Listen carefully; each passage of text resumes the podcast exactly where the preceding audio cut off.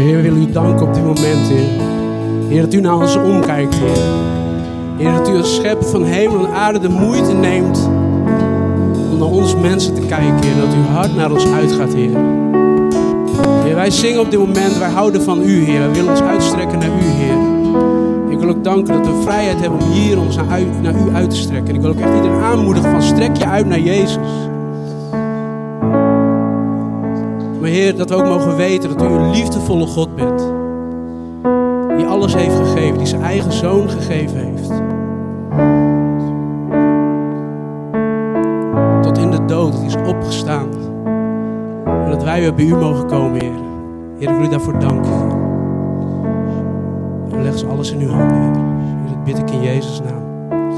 Amen. Dank jullie wel.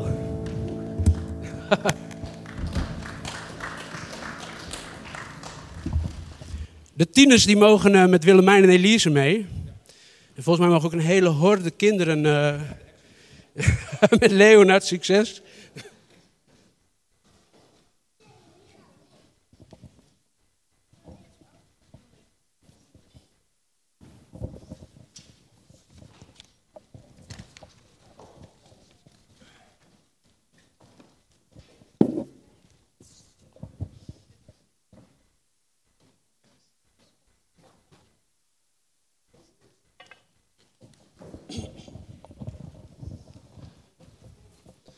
Mooie grote groep. Er blijft bijna niets over in de kerk. ik heb moeite om voor grote groepen te spreken, dus ik stuur eerst de helft weg. Nee. Ja, goedemorgen. Wat een geweldige aanbidding, hè? Dat wij ons op God mogen richten, dat we onszelf mogen geven aan God. En dat we mogen weten dat God ook gewoon hier blij van wordt. De Bijbel zegt dat Hij troont op onze lofzang. Dus wanneer wij God gaan aanbidden, Hem groot gaan maken, dan mogen we weten dat God plaatsneemt. Dat hij hier op dit moment ook aanwezig is in de kerk. En God is altijd aanwezig, alom vertegenwoordigd, dus we hoeven alleen ons bewust te zijn van zijn aanwezigheid. Als je je afvraagt soms, God, waar bent u? Zou je eigenlijk moeten bidden van, Heer, wilt u mij laten zien en ervaren dat u bij mij bent? Hij is bij je, altijd. Ik heb het voorrecht om na een uh, tijd weer uh, te mogen spreken. En als eerste wil ik uh, de gemeente bedanken. Uh, jullie hebben het meegekregen dat er een beetje nou, een dipje zit in mijn gezondheid en alles. En ik wil echt de gemeente bedanken dat iedereen meebidt. Voor mij en Willemijn. En uh, wij voelen ons echt gedragen door het gebed. Op het moment dat ik het nieuws in het ziekenhuis hoorde dat mijn longen mogelijk afstoting hebben, zodat mijn lichaam tegen mijn longen in verweer gaat, uh, dat is een hele harde klap die je krijgt. Je denkt echt van, wat gebeurt hier allemaal? Je moet heel veel beslissingen nemen in een hele korte tijd. Maar het eerste wat Willemijn en ik allebei tegen elkaar zeggen, we bellen eerst mee op. Voordat wij andere mensen contact opnemen. We laten de gemeente bidden. We verzoeken om de gemeente te laten bidden. En het mooie is dat wij gelijk merken dat uh, op het moment dat de eerste appjes bij ons ook binnenkwamen op de telefoon, dat de gebedsgroep voor de zorggroepen gingen gedaan worden, en dat de gemeente gaat bidden, dan merken wij, er komt rust over ons. Er komt ontspanning. We krijgen overzicht. En we weten op dat moment direct van God is bij ons. De gemeente geeft ons rugdekking in gebed. En wij kunnen gewoon achterover leunen. De situatie gewoon hebben zoals die komt. Zonder dat wij het gevoel moeten hebben van, oh, nou moeten wij ook heel erg strijden in gebed. Van nee, daar wordt voor gezorgd. En wij kunnen op dat moment gewoon kiezen om, uh, om ons gedragen te laten zijn in gebed. Dus echt bedankt voor iedereen die meebidt en uh, blijf bidden, want we geloven nog steeds in een wonder. Jammer genoeg is er niet echt verandering in mijn situatie gekomen. Des te meer vind ik het een wonder dat ik gewoon wel kan doen wat ik doe. Dat ik op dit moment hier ook uh, de aanbidding mee kan doen, zingen in ieder geval. Heel actief in die hoek. En dat ik hier nu ook mag spreken en een woord mag delen met jullie. Wij geloven dat God alles kan omdraaien. Waarin uh, feiten uh, die voor mensen heel duidelijk zijn en die voor mensen uh, ja, niet op te lossen lijken. Dat God hoeft maar één ding te doen en, het is geregeld. Dus ik wil jullie ook bemoedigen daarin, dat wij ook inzitten. Hou vast aan God en aan zijn beloften. En in dat verlengde wil ik ook spreken over een uh, persoon in de Bijbel die uh, nou, wat, wat, issues had. Die wat moeite had met, met God, wie die is, waar God was, waarom hij niets deed. En hij is zelf heel erg overtuigd ook van, van het feit dat God ernaast zit omdat hij zelfs bij een engel van de Heer helemaal zijn relaas uit gaat leggen van waarom het belachelijk is waarom hij geroepen wordt. Want God had toch lang iets kunnen doen en een hoop gedoe. Maar toch kiest God ervoor om deze jonge man te roepen. Ik wil het hebben met jullie over, uh, over Gideon. Gideon die uh, in een uh, wijnpers koren aan het, ja, koren aan het malen is. Niet echt de plek waar je het normaal moet doen, maar hij had daar een reden voor. De Midianieten waren in het, in het land. En uh, als hij dat op een, uh, op een normale plek, een dorsvloer had gedaan, dan had hij een groot probleem gehad. Want dan hadden de Midianieten hem al vrij snel gezien. En die dachten van, ah, de oogst is weer binnen. We halen uh, de oogst klaar om gebakken of brood mee te bakken en halen we op bij, bij hem. Dan gaan we weer verder. En het is even goed te weten welke context het is. Op het moment dat de engel van de Heer bij Gideon komt, is het 40 jaar vrede in Israël. Uh, het volk deed daarvoor wat God wou. En nou ja, het ging goed. Maar langzamerhand in die 40 jaar glijdt het volk bij God vandaan. En in de laatste zeven jaar, dit is deze, dit is na zeven jaar, komt de engel bij Gideon. En daar roven de, de, de Midianieten en andere volken die in de buurt wonen, roven alles leeg. Ze, er blijft niets van de oogst over.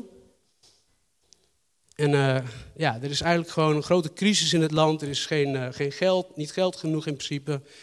er is niet eten genoeg. Er is angst, want er is steeds oorlog en ze moeten zich verdedigen. En het volk is lam geslagen. Maar in die zeven jaar heeft het volk ook een beetje, beetje boel God losgelaten. Ze hebben ervoor gekozen om de goden te gaan aanbidden van het land, of van de vijanden om hen heen. Dat zijn trouwens de vijanden waarvan God had gezegd, toen ze de, de Jordaan overkwamen van, en neem het hele land in. Hadden ze niet gedaan, ze vonden het op de wel best. Dachten van, nou weet je wat, we gaan nu eh, boerderijen bouwen.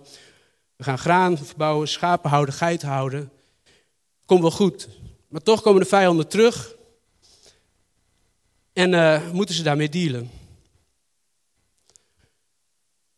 En in die situatie uh, nemen ze ook de, de, de goden over. Baal bijvoorbeeld.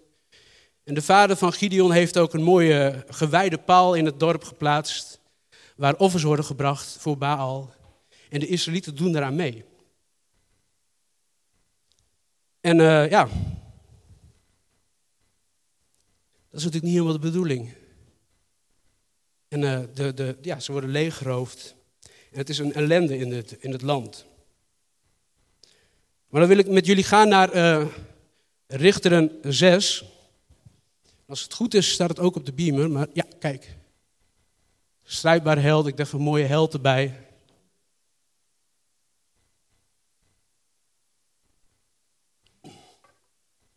Er komt nog een preekidee binnen. Uh, toch niet. ik wil lezen met jullie uit Richter 6. Daar wordt Gideon, dat was net heb ik een beetje de voorgeschiedenis gegeven waar het heen gaat. Daar wordt Gideon geroepen door de engel van de Heer.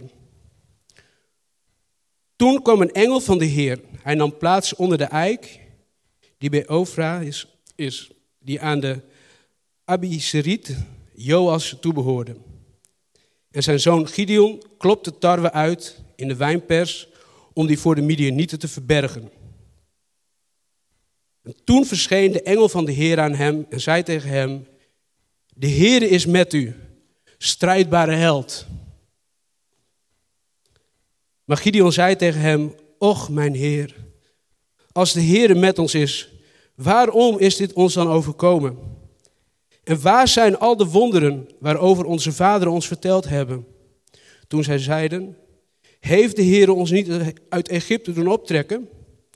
Maar nu heeft de Heer ons verlaten en ons in de handen van, de van Midian gegeven. Toen wendde de Heer zich tot hem en zei, ga in deze kracht van u. En u zult Israël uit de handen van, de Midian, van Midian verlossen. Heb ik u niet gezonden? Maar hij zei tegen hem, Och mijn Heer, waarmee zal ik Israël verlossen? Zie, mijn geslacht is het armste in Manasse en ik ben de jongste in mijn familie. Maar de Heer zei tegen hem, omdat ik met u zal zijn, zult u de Midian verslaan, alsof het maar één man was. Laten we zegen bidden over dit woord. Heer, ik wil u danken dat u wil spreken, Heer. En ik wil op dit moment bidden, Heer, voor mij, voor de gemeente, Heer, dat we gevuld mogen zijn met uw geest, Heer. Dat we opnieuw gevoed mogen worden door uw woord, Heer. Dat we boven alles een openbaring van Jezus mogen hebben, Heer. Dat bid ik in Jezus' naam. Yes, amen. Wanneer we Gideon ontmoeten, is hij bezig dus koren in een wijnpers te doen. Uh, hij probeert zich een beetje te verstoppen. Hij is bang. Bang dat alles wordt afgeroofd. Want als hij het op een dorsvloer had gedaan, de, koren, de, de wijnpers staat vaak in het dal, maar de dorsvloer was vaak boven op de heuvel, zodat het graan kon worden, uh, nou ja, met zo'n os zeg maar eroverheen, of uh, met voet werd het gedaan. Dan werd de, de, de, hoe noem je het? Ik ben een hele slechte boer zou ik zijn. In ieder geval, uh, de zaden worden eruit gehaald en het kaf blijft over. En dan komt s'avonds komt de wind en die waait het eerste kaf al weg. Daar hebben ze minder werk van. Als hij het boven de berg had gedaan, had de Midian, de Midian niet hem gelijk al gezien. En dan hadden ze, ja, hadden ze kunnen weten van, hé, hey, daar moeten we heen. Gideon probeert waarschijnlijk voor zijn familie een, een maal te maken. Verstopt. Omdat hij zichzelf en het volk niet capabel genoeg ziet om tegen de Midianieten te kunnen strijden. Hun lot is getekend, God is niet meer bij hun, ze hebben het opgegeven. We doen ermee wat we moeten doen, maar we gaan ons niet meer verdedigen. Dat is het punt waar Gideon op dat moment is. En ik denk dat we zelf ook kunnen kijken naar ons eigen leven. Dat je misschien ergens in zit dat je denkt van ik zit vast. Ik heb heel vaak God al aanbeden. Ik heb hem gezocht of ik heb hem nog nooit gekend. Misschien ken je hem helemaal niet. Je denkt voor mij is er geen hoop. Ik doe wat ik kan. Laat mij gewoon. Er, komt toch geen verandering in mijn situatie. Dat dat voor Willemijn en mij ook de situatie kunnen zijn toen ik in het ziekenhuis hoorde, zeg maar het verhaal. Er komt een arts bij mijn bed staan die zegt er is afstoting in je longen gekomen. En dat komt gelijk binnen. En je weet gelijk dat de vijand wil daarmee aan de slag gaan. Die wil dat pakken en die wil dat kleine zaadje groter laten worden. En dat is hier gebeurd, dat gebeurt misschien bij jullie ook. En in die situatie komt de engel van de Heer bij Gideon. Die neemt plaats onder een boom en dan komt een gesprek op gang. In vers 12 staat, toen verscheen de engel van de Heer aan hem en zei tegen hem, de Heere is met u. Strijdbare held. De engel van de Heer spreekt een, een, een titel, een karaktereigenschap, een Gideon aan, die hij van zichzelf niet kent. Hij spreekt hem in de identiteit aan, die God wel ziet, maar die hij zelf niet ziet. Ik kan me voorstellen dat Gideon daar bezig is en dat dat tegen hem wordt gezegd. En dat hij in eerste instantie denkt van, ik? Heb je tegen mij? Ja, jij sterke held. Strijdbare held. Ik kan me de reactie van Gideon helemaal voorstellen, helemaal gezien de situatie waar hij in zit. En Gideon, uh, die kan zichzelf die gedachte ook voorstellen. Dat hij niet die held is. Want ik vind de, de reactie van Gideon vind ik wel bijzonder namelijk. Moet je nagaan dat je in je tuin aan het werk bent. Er komt een engel van de Heer. Je bent gras aan het maaien. En uh, er staat in één keer een engel van de Heer zitten op het terras. En zegt van Peter, sterke held, of moedige held. Wat zou mijn reactie zijn? Ik weet niet wat de reactie is, maar ik denk, ik, ik kan me niet, bijna niet voorstellen dat ik de reactie van Gideon heb. Want de Heer zegt, strijdbare held, maar Gideon heeft gelijk een heel relaas klaar. Waarom hij niet de held kan zijn en waarom hij ook zeker niet zijn volk kan bevrijden. Wat ik zeg, God spreekt iets aan in Gideon. Hij spreekt hem aan met een, met een, met een, uh, ja, een titel die hij niet van zichzelf zou zeggen. En waar hij zich niet mee identificeert. En het is niet iets dat het een, een schrikreactie is van Gideon. Nee, hij heeft erover nagedacht. Want in vers 13 eh, staat ook. Maar Gideon zei tegen hem: Och, mijn Heer, als de Heer met ons is. Dat is volgens mij het meest gebruikte woord die erna komt. Waarom? Waarom is dit alles dan overkomen? En waar zijn al zijn wonderen, waarover onze vaderen ons verteld hebben? Toen, zeiden, toen zij zeiden, heeft de Heer ons niet uit Egypte doen optrekken. Maar nu, nu heeft de Heer ons verlaten en ons in de hand van Midian gegeven. Gideon is een, een, ja, een, een product, hoe moet je het zeggen, van de maatschappij. 300 jaar daarvoor is het volk Israël uit Egypte gehaald. 40 jaar daarvoor kwam de, kwam, kwam de, de vrede. En langzaam in die 40 jaar kwam er meer ellende, werden de afgoden uh, aanbeden. En raakte Gideon ook het beeld van God kwijt. Gideon kende God niet zoals de Israëlieten hem kenden toen ze bevrijd waren. Gideon had God nooit ontmoet. Hij weet alleen dat hij van oude mannen met grote baarden, stel ik me voor, ergens onder een boom verhalen hoorde. Weet je nog hoe dat was? Oh, toen deed God grote werken. En Gideon kijkt, en nu dan? kan nergens eten maken, kan niets doen. Misschien zit je zelf ook daarin. Dat je van andere christenen verhalen hoort van God is groot en God is goed. En je zegt van ja, voor jou. Voor mij niet. Hij doet niks voor mij. Hij kijkt niet naar mij om. Maar Gideon die kent God niet. Het is waarschijnlijk meer, het is meer waarschijnlijk dat hij Baal beter kent voor een gedeelte, want zijn vader heeft een paal. Een gewijde paal waar ze offers brengen. Omdat hij echt een relatie met God heeft. En dat weten de engel ook heel goed uit te leggen. Het zou bijna kunnen voorstellen dat hij een Nederlander is, Gideon. Dat hij helemaal gedetailleerd zegt waarom dan. En ik ben het er niet mee eens. Discussie opbrengen. Maar Gideon die loopt gewoon vast en hij zegt van ik kan geen held zijn. En God kan niet zijn wie hij zegt dat hij is, dus hoe kan hij mij gebruiken?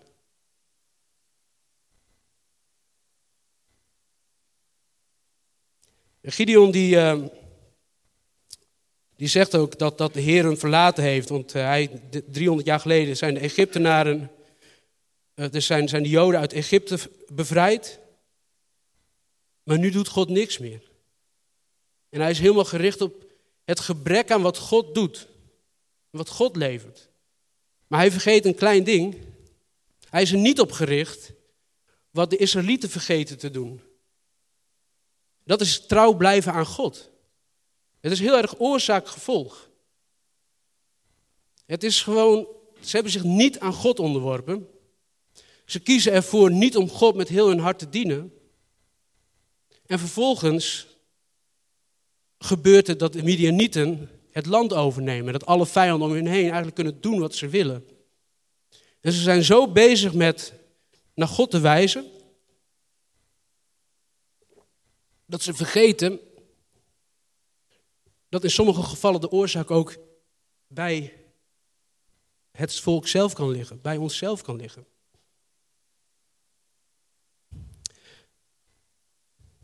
Gideon heeft een ontmoeting met God nodig. Gideon heeft een aanraking van God nodig. Gideon heeft het nodig dat God hem laat zien wie hij is. En dat hij kan zijn wie God wil dat hij is. God laat een plan zien aan Gideon. Gideon, held. Strijdbare held. En Gideon zegt, dat ben ik niet.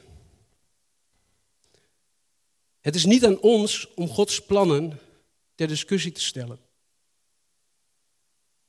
Het is voor ons belangrijk dat we bereid zijn om door God gebruikt te worden.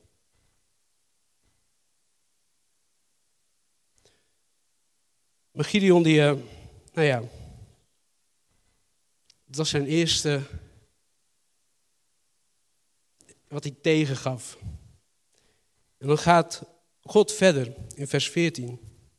En het mooie vind ik, God zegt niet van, Gideon, hou je mond. Ik praat, luister naar mij. Dit kan je niet zeggen. Nee, God gaat liefdevol verder. Toen wendde de Heere zich tot hem en zei, ga in deze kracht van u. En u zult Israël uit de handen van Midian verlossen.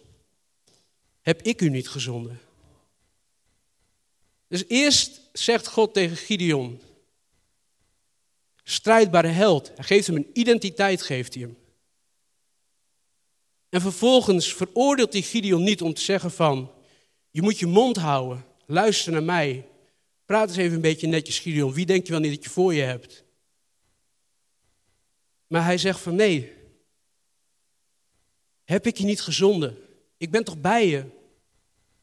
Ben ik het niet die je zendt? Je gaat niet alleen.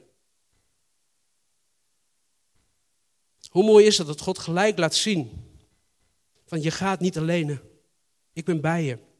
Ik wil voor je zorgen.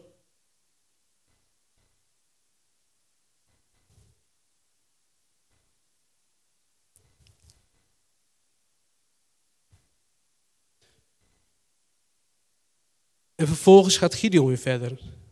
Maar hij zei tegen hem: Och, mijn Heer, waarmee zal ik Israël verlossen? Zie, mijn geslacht is het armste in Manasse en ik ben de jongste in mijn familie. Dus het eerste excuus van Gideon legt hij neer bij de omstandigheden wat God niet doet. Het volk, de maatschappij, alles is verkeerd. Hoe kunt u mij roepen? Ik kan toch niets doen, want u doet ook niks. Dus wat, wat, wat moet ik nu dan doen? Vervolgens zegt God, maar ik ben bij je. Dus dat verandert. Het eerste punt is ontkrachtigd. Oh ja, hm, ik zeg dat u er niet bent, maar u gaat met me mee, dus u bent er wel. En dan gaat hij het bij zichzelf zoeken. Ja, maar ik zit bij mijn nassen, bij mijn armste familie zit ik en ik ben de jongste. Wat moet ik dan doen? Ook weer mooi om te zien dat God, net als David, hier ook Gideon roept als de jongste in de familie. Dat alles helemaal vast zit van, uh, dat wij denken van, oh, dat moet die zijn. Dat vind ik altijd wel mooi ook, uh, als je wereldwijd kijkt, dat altijd heel duidelijk is wie de leiders moeten zijn. Dat kunnen we altijd wel zeggen. Maar nooit de leiders die er zijn, zijn nooit goed genoeg. Er is altijd wel wat te, te mopperen en gedoe erover. Maar Gideon wordt geroepen als jongste van de familie. En hij zegt tegen God van ik kan het niet, ik, ik moet het niet. Het is bijna een beetje cynisch wat hij is, Gideon. Hij denkt van ja, wat moet ik dan doen? Ik ben de jongste, ik kan niks uitmaken. Wat, wat dan? Hoe dan?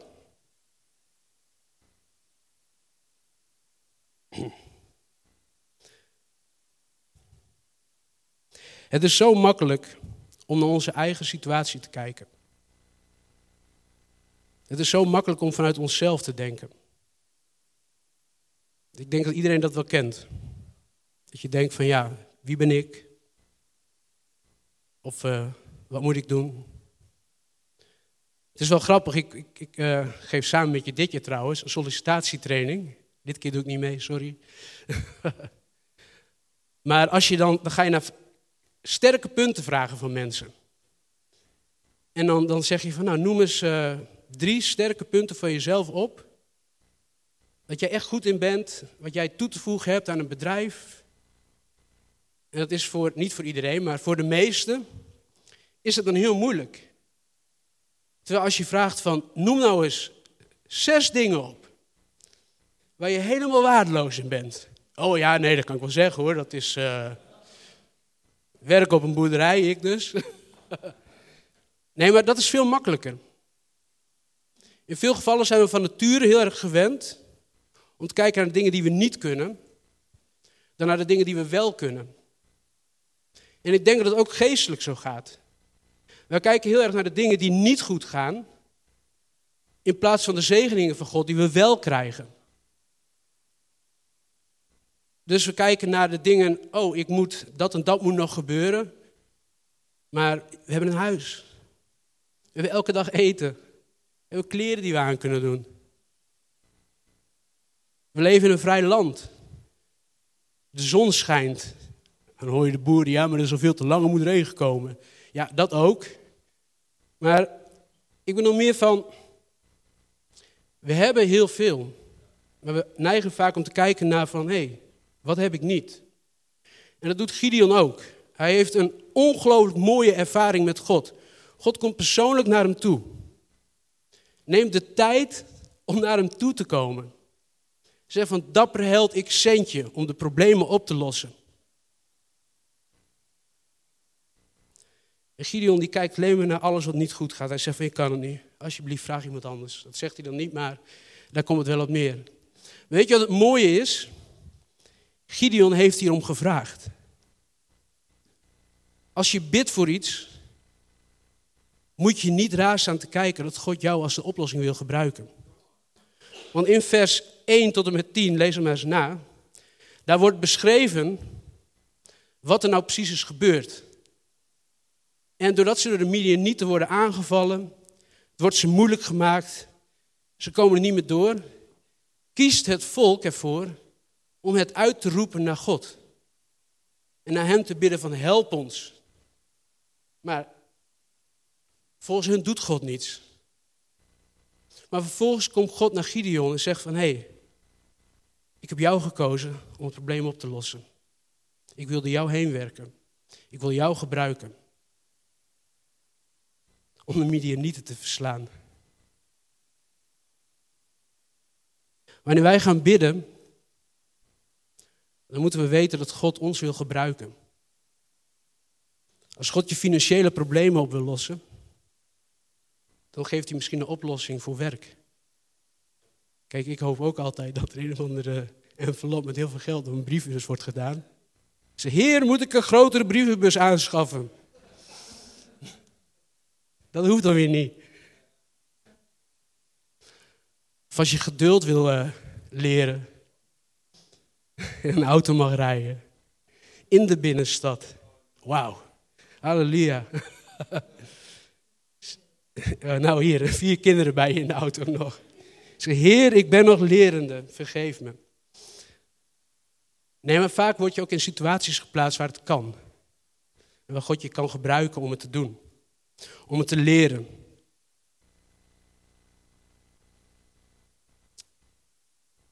En Gideon die mag leren. Ondanks het feit dat hij de jongste is.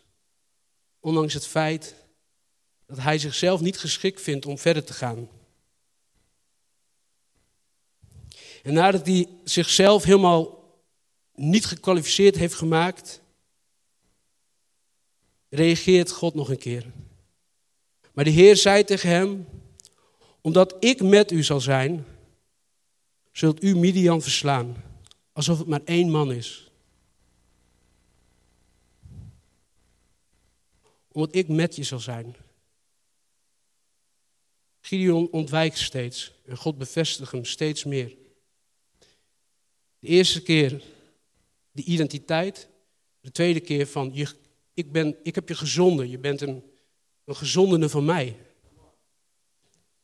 En de derde keer van, je gaat niet alleen Gideon. Ik ben bij je. Ik help je. Gideon denkt misschien van dat hij zelf een leger bij elkaar moet trommelen. En dat hij op eigen kracht tegen de Midianieten moet gaan vechten. Maar God heeft een ander plan. Gods plan is dat God met hem meegaat. Hij is zelf bij hem. Mozes heeft niets zelf gedaan van de verhalen die hij kent. Hij heeft niets op eigen kracht gedaan. Hij had met zijn staf op het water kunnen blijven slaan tot het de zee zou splijten. Maar uit eigen kracht niets. In de opdracht van God, door zijn geest, hoefde de staf het water maar te raken. En spleet de zee. Hoefden de priesters maar hun voeten in het water te zetten. En de zee spleet. Hoefde David zijn steen maar te zwaaien. En hij raakte precies Goliath waar het moest. God is bij hem. God is bij ons. Wij maken dingen mee in ons leven die groter zijn. Groter dan onszelf zijn. En het komt soms als een golf over je heen. Of het is een hele tijd een zeurend iets. Denk maar iets van blaren op je hak of zo als je schoenen aan hebt, je moet nog heel ver. maar een hele tijd iets zeurend, iets wat je met je meedraagt, dat je denkt, ik wil er vanaf. Maar God gaat met ons mee in alles wat we doen. En de eerste reactie die Gideon heeft, is ook vaak de eerste reactie die wij hebben. Wij moeten het zelf oplossen. Maar dat kan ik niet, dus dan geven we het op. Verstoppen we ons. Doen we niet meer wat we moeten doen. Gaan we zelfs andere levens leiden dan we zouden moeten doen. Iedereen wordt geroepen door God. Ik denk dat dat, schiet me nu te binnen gewoon, dat we ons daar ook bewust van zijn. Iedereen in Groningen is geroepen door God. Wij zijn hier nu, wij leren Jezus te kennen voor wie Hij is. Maar iedereen in Groningen heeft, wordt door God geroepen. De Bijbel leert het ook, dat God zich openbaart, één of twee keer.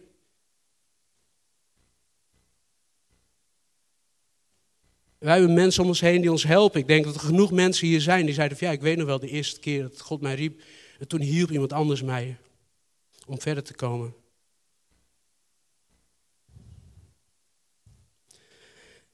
En God roept je niet zomaar.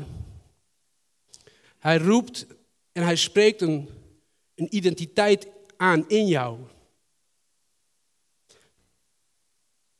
Wij zijn zonen en dochters van God. En dat wil hij aanspreken in ons. En hij wil van ons meer dan overwinnaars maken. In hem, die ons heeft liefgehad.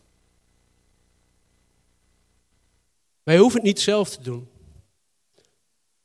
Zo vaak proberen we opnieuw en opnieuw vermoeid te worden. En we mogen op onze knieën gaan, onze handen omhoog houden. Zeg van Heer, vul mijn handen met uw kracht. Vul mijn hart met uw kracht. Vul mijn gedachten met uw gedachten, Heer. Laat mij niet het steeds zelf proberen. Maar hoe moeilijk is dat vaak? Om je gedachten met Gods gedachten te vullen.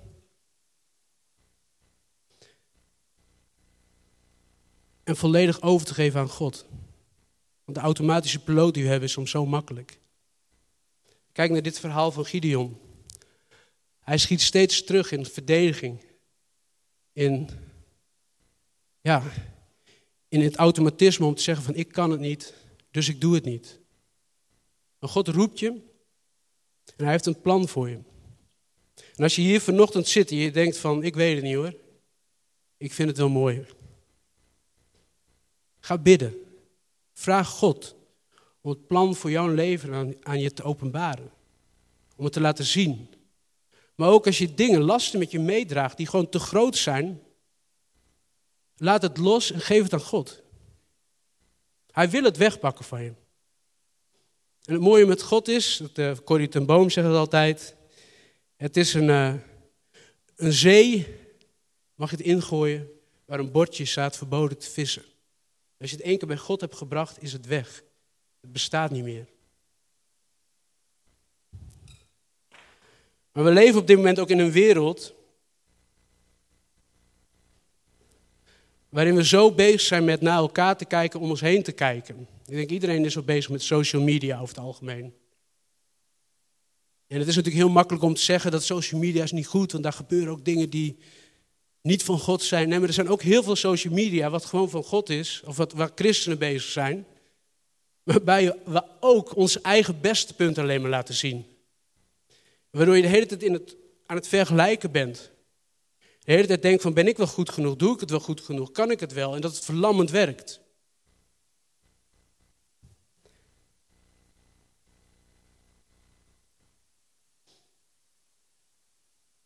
Dat is gewoon niet goed. Vul je met gedachten van God. En niet met gedachten wat anderen van jou zouden kunnen vinden. En daar wil ik ook over lezen. Het staat in Marcus 8, vers 5, 34.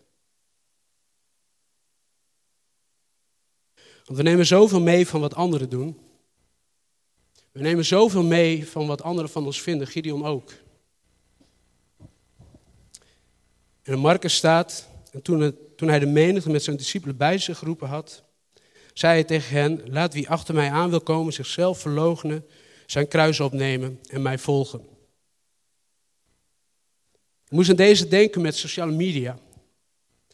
We zijn allemaal super correct. En als iets niet goed is, dan cancelen we het. En als iets wel goed is, dan geven we het een like. Allemaal vanuit onze eigen mening, vanuit onze eigen ideeën. Ik hoorde laatst een, uh, een, studie wat ik aan het luisteren was samen met Willemijn. En daar werd de vraag gesteld van, maar mogen wij nog wel cancelen?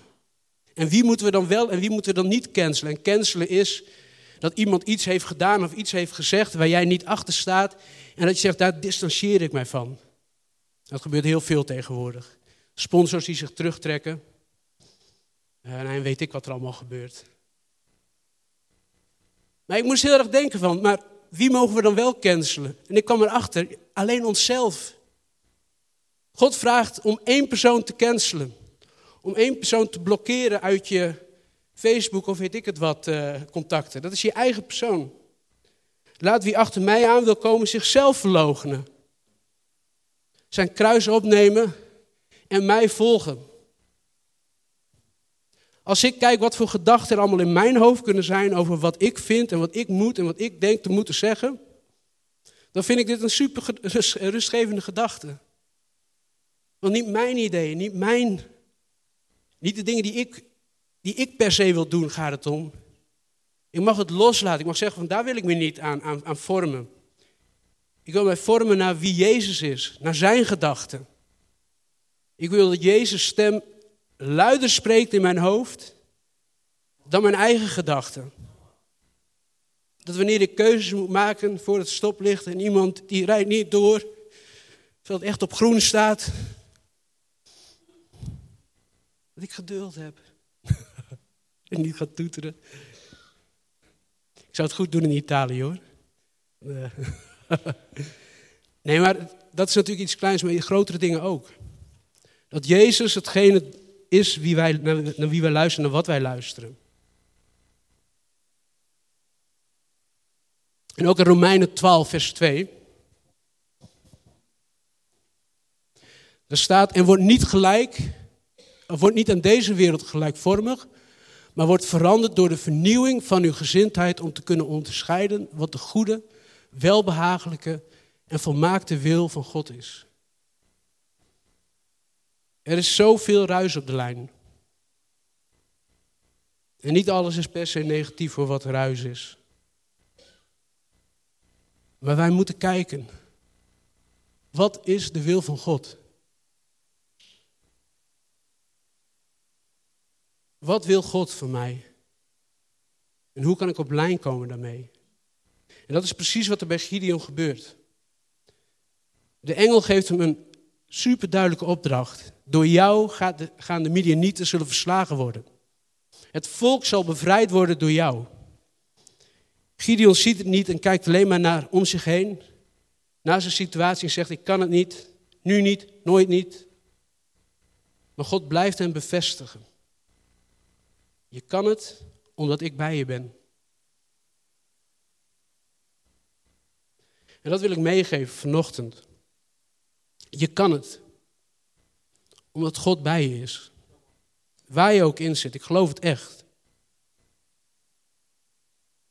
Hoe vast je zit. Ik geloof echt, God kan het. Ik heb het zelf al zo vaak meegemaakt. Dat het helemaal vast zit en dat je echt denkt van er is geen uitweg meer. En je blijft vasthouden aan God. En God geeft de oplossing. Misschien niet altijd de oplossing die wij graag willen hebben. Wij willen vaak de mooie oplossing en dat alles weer goed kwam en they lived happily after after. Disney-oplossing of de sprookjesoplossing. Maar God geeft een realistische oplossing. Na mijn longtransplantatie ben ik weer helemaal uit het ziekenhuis gekomen, helemaal vol gezond. Maar de oplossing die God gaf, en dat is ook de rust die ik nu kan hebben, is dat God tegen mij, aan mij liet zien, of je nou sterft of leeft, je bent bij mij. Je bent van mij en niemand kan je roven van mij.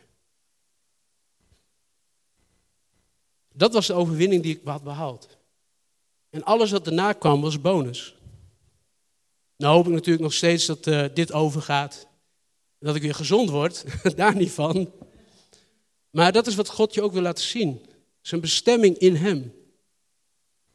En dat Hij een plan voor jouw leven heeft. Wij kunnen zelf plannen voor ons leven hebben. Ik heb er zelf genoeg. Maar waar God misschien van zegt van nee, volgende, nee, volgende. En dat Hij op het duur zegt van dit is mijn plan voor jouw leven. En dat je dat mag omarmen. En niet met God in discussie gaan van ja, maar ik dacht dit en dat en zus en zo. Nee, ik geloof dat God je rust wil geven dan. En wat je ook tegenhoudt. Wat je ook tegenhoudt om God te zoeken. Ik wil je echt vragen van geef het over aan Hem en laat het los. We hebben zo vaak rugzakken bij ons en waar we allemaal stenen in gooien. Oh ja, nee, deze hou ik nog even voor een andere keer. Oh, deze oh, is hele zwaar. Nou, ik gooi hem ook in mijn rugzak. Het, het, het verlamt je. Het maakt je slomer, het, maakt je, het laat je stilstaan. Je komt niet verder. Ik geloof echt van, leg je lasten bij God. Dat is een keuze die je vandaag kan maken. Hoe heet het? Je kan na de dienst ook gebed krijgen, hier, hier uh, vaak op de rechterkant zitten. We willen voor je bidden. Dat je mag zeggen van, Heer, hier is alles zooi waar ik niks mee kan. En dan zegt God misschien wel, nou ik hoef er niets mee, dus we gooien het weg. En dan begin je opnieuw en dan mag je opnieuw een plan krijgen voor je leven. Ik wil op dit moment bidden dat we net als Gideon, want er komt nog heel veel na de Gideon, dat wou ik niet dit keer doen. Ook niet volgende week trouwens hoor. Maar in ieder geval, hij verslaat de Midian niet op een geweldige manier als je van spannende verhalen houdt, lees Richteren, vanaf Richteren 6, Gideon, uh, tot, nou volgens mij is het tot 8 of 9. Maar het is echt een, geweldig, een geweldige manier hoe hij uh, de Midianieten verslaat. En God is bij hem. Maar ik wil bidden op dit moment dat we een doorbraak in ons leven mogen krijgen. Echt een doorbraak op welke plek dan ook. En dat God ja, de plek in je leven mag krijgen die hij wil. Maar ook dat je hem volledig de ruimte mag geven. Heer, u bent trouw, Heer. Heer, u bent, u bent onvoorstelbaar groot, Heer. Heer, waar wij misschien denken aan onze eigen leven als het centrum van het universum, Heer. u bent het centrum van het universum, Heer. Alles draait om u. Heer, wij mogen op lijn komen met uw gedachten, Heer. Heer, met uw plan, Heer. U wil uw koninkrijk bouwen, Heer, en u wil ons daarvoor gebruiken, Heer. Daar wil ik u voor danken. Heer, maar u bent niet een God die ver weg is, maar een God die persoonlijk is. U bent een God die, uh, die ons persoonlijk wil ontmoeten, Heer. En ik geloof dat u hier bent op dit moment, Heer. En ik bid voor een aanraking van uw geest, Heer. Heer, ik bid voor een aanraking in onze gedachten, Heer. Heer, ik bid voor dwanggedachten, Heer. Heer, die steeds terug laten komen naar een bepaald punt. Heer, ik bid dat we daar gewoon ja, vrij van mogen raken, Heer. Heer, ik bid ook voor. Heer, ik bid ook voor families, Heer. Heer, ik bid dat er rust mag komen in families, Heer. Heer, dat u uw plan laat zien ook, Heer. Heer, dat u mag komen met uw geest, Heer. En ook echt dingen om mag keren, Heer. Heer, ik geloof echt dat u dat kan en ook wil doen op dit moment, Heer. Heer, ik wil ook bidden voor financiële situaties op dit moment, Heer. Heer, wanneer er misschien niet genoeg is. Heer, maar geloof dat u daar ook in wil werken op dit moment, Heer. Heer, ik wil ook gewoon bidden voor kracht, Heer. Heer, voor vermoeidheid. Het gevoel hebben dat je zegt van het is genoeg. Laat mij maar even. Ik kom wel, ik doe wel mee. Maar ondertussen, nou ja, laat me maar. Heer, ik wil op dit moment bidden, Heer, voor kracht, Heer. Kracht vanuit uw geest, Heer. Kom met uw geest, en raak mensen aan, Heer, op dit moment. Heer, en ik wil ook bidden op dit moment, Heer, voor geloof in u, Heer. Ik wil bidden voor geloof, Heer. Heer, dat uh, dingen die op worden geworpen, Heer, die tegen uw bestaan ingaan, Heer. Heer, ik bid het tegen, Heer, en ik bid gewoon dat er vrije doorgang is, Heer, van u, van wie u bent, identiteit, Heer, dat er een ontmoeting mag komen met u, Heer. Heer, voor uw ongelooflijke kracht bid ik, Heer. Kom met uw geest raak ons aan, Heer. Heer, u bent de God van de eeuwigheid, Heer. U gaat met ons mee, altijd.